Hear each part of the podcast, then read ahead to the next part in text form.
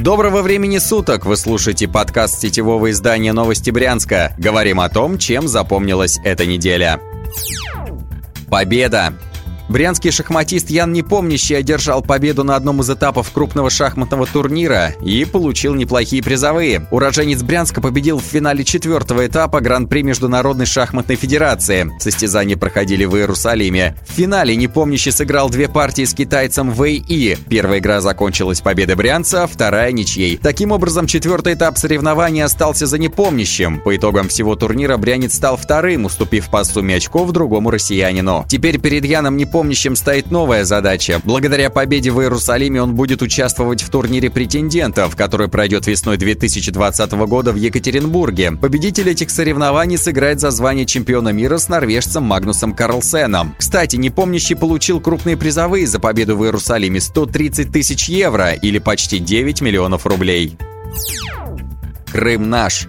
Президент России Владимир Путин на днях открыл железнодорожную часть моста в Керченском проливе. По ней в Крым начнут ходить прямые поезда из Брянска. Ранее первый поезд в Крым отправился из Санкт-Петербурга. Следом за ним поехал состав из столицы. В Крыму поезда встречали аплодисментами и радостными возгласами. Продажа билетов из Брянска стартовала месяц назад. Их стоимость начинается с 3000 рублей. И еще одна железнодорожная новость. На минувшей неделе между Брянском и Москвой начали курсировать новые двухэтажные поезда. Они будут ездить быстрее. Раньше в столицу можно было добраться за 4 часа 15 минут, теперь ровно за 4. Цены остались примерно те же. Первый двухэтажный поезд приехал в Брянск поздно вечером. На следующий день брянские чиновники приехали посмотреть на новый поезд. Среди представителей власти был и губернатор Александр Богомаз. Он прошелся по вагонам и решил теперь добираться до Москвы по железной дороге, как его калужский коллега. Тогда же он сел в новый поезд отправился на нем в Москву по служебным делам.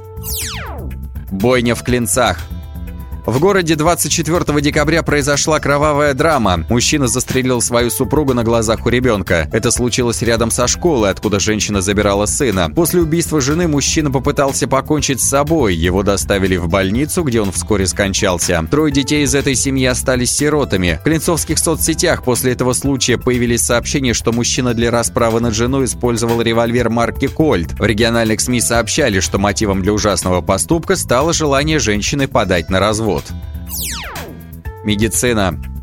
За неделю в Брянске произошли два крупных события в сфере здравоохранения. Первое. В поселке Супонево открылась новая поликлиника. Медицинское учреждение рассчитано на 150 посещений в смену. Здание есть три этажа, и там смогли разместиться все нужные отделения. Строительство поликлиники обошлось в 150 миллионов рублей. Второе событие. В понедельник стало известно, что к Брянскому областному онкодиспансеру пристроят консультативную поликлинику и хирургический блок общей стоимостью более миллиарда рублей. Пристройку в пять этажей планируют планируют примкнуть к хирургическому корпусу. В новом хирургическом блоке будет 90 койко-мест. Поликлиника должна будет справляться с нагрузкой в 200 посещений в смену. В новом здании также разместят реанимацию и операционную. Сейчас в онкодиспансере переполнены палаты, и он не справляется с чрезмерной нагрузкой. Еще весной Богомаз при личной встрече рассказал главе российского правительства Дмитрию Медведеву о тяжелом положении больницы. После этого Медведев распорядился включить пристройку диспансера в план на 2020 год.